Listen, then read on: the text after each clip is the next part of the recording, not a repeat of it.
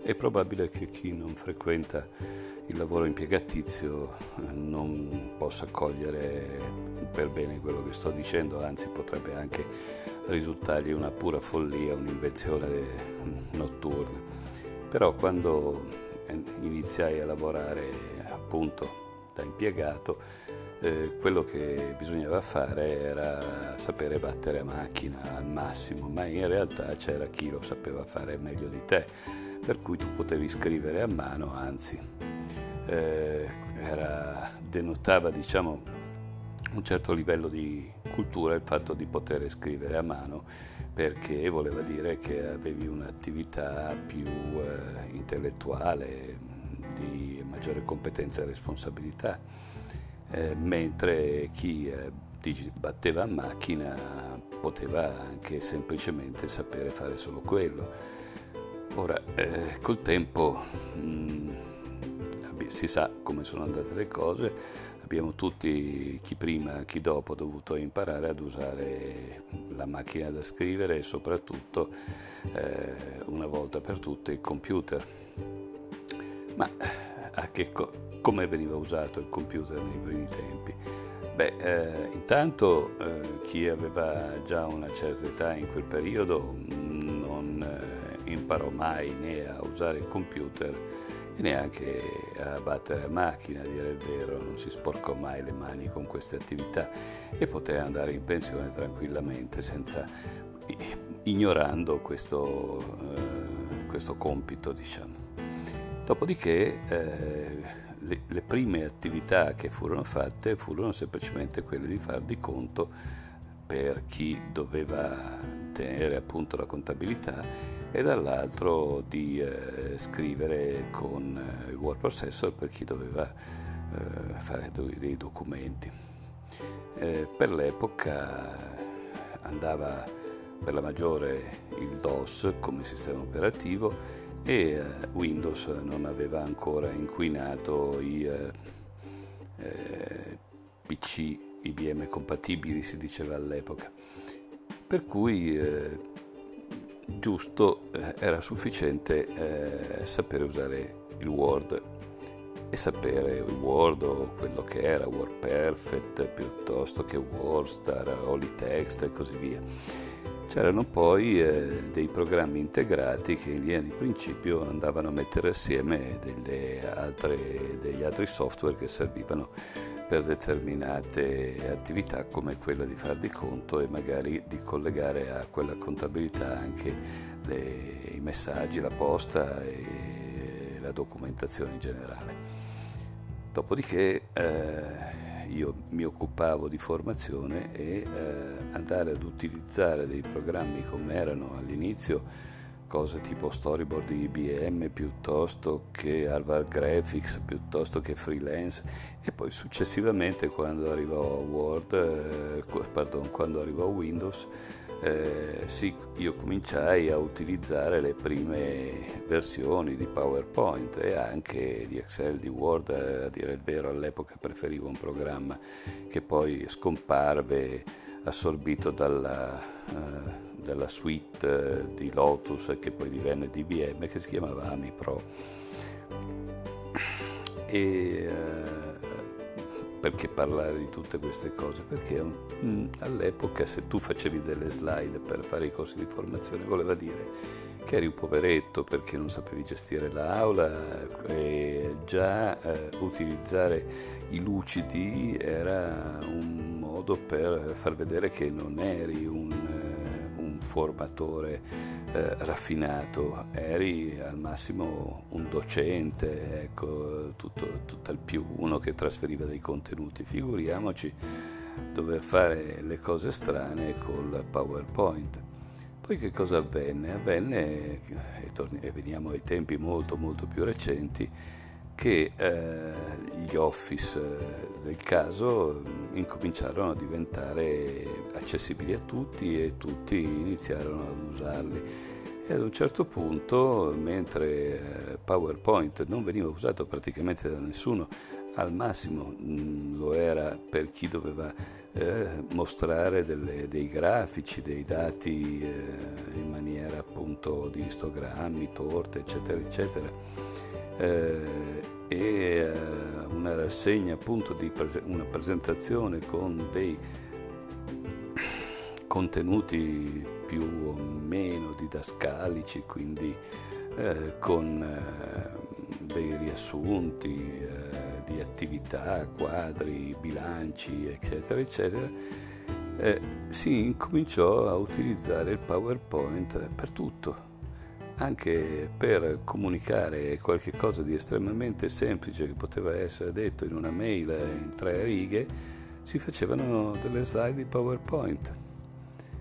E questo era un po' folle, anche perché non erano mai sufficienti quelle slide. Incominciò ad andare di moda non solo il PowerPoint, ma anche la grafica del momento andava a cambiare. All'inizio erano tante figurine, poi incominciarono a diventare delle cose da desktop publishing, ma abbastanza aziendale, ecco, diciamo un desktop publishing aziendale. La cosa che adesso mi sembra di notare è che, seppure resista ancora la presentazione con i suoi canoni e tutto quanto, sta passando decisamente in secondo piano rispetto all'utilizzo di Excel. Excel è un foglio elettronico. Una volta i fogli elettronici si chiamavano 1, 2, 3 di Lotus, poi c'era Borland che aveva fatto 4, prima ancora c'era Multiplan, mi sembra che si chiamasse. Excel, figuriamoci, nacque per Mac, questo pochi lo sanno, e poi solo dopo arrivò a Windows e ebbe un grande successo, non tanto perché fosse il più famoso all'epoca, ma semplicemente perché quelli che facevano 1, 2, 3 e poi 4 non ci credevano a Windows e dovettero pagare il fio della loro colpa andando a scomparire, mentre Excel andò a raffinarsi sempre di più. Ora invece si sente dire addirittura non solo che bisogna usare Excel, ma determinate funzioni di Excel. Una che va per la maggiore si chiama cerca verticale, sintetizzata nella chiave cercavert, che è qualche cosa che sembra che oggi, se tu non sai fare, non sei considerato uno serio, sei un passatista. Allora, in definitiva, tutta questa manfrina è per dire che il lessico delle organizzazioni si è spostato a mano dai contenuti alla forma, o meglio dal prodotto alle app, ai mezzi per crearlo, e anche lì è diventata a mano una questione di mode, ovvero sia abbiamo mode di programmi, mode di macro, appunto come le funzioni, mode di apparenza di queste cose. Ci troviamo addirittura al punto che non è, sembra un'autentica follia, eppure sono tanti a sostenere che dei contenuti testuali possono essere inclusi in delle celle di Excel in maniera tale da tenere tutto all'interno di una tabella. Proviamo a pensare. Allora, la Divina Commedia potrebbe essere divisa in dei fogli. Voi sapete che Excel fa un foglio di lavoro complessivo che al suo interno può contenere un certo numero di tabelle, definite fogli.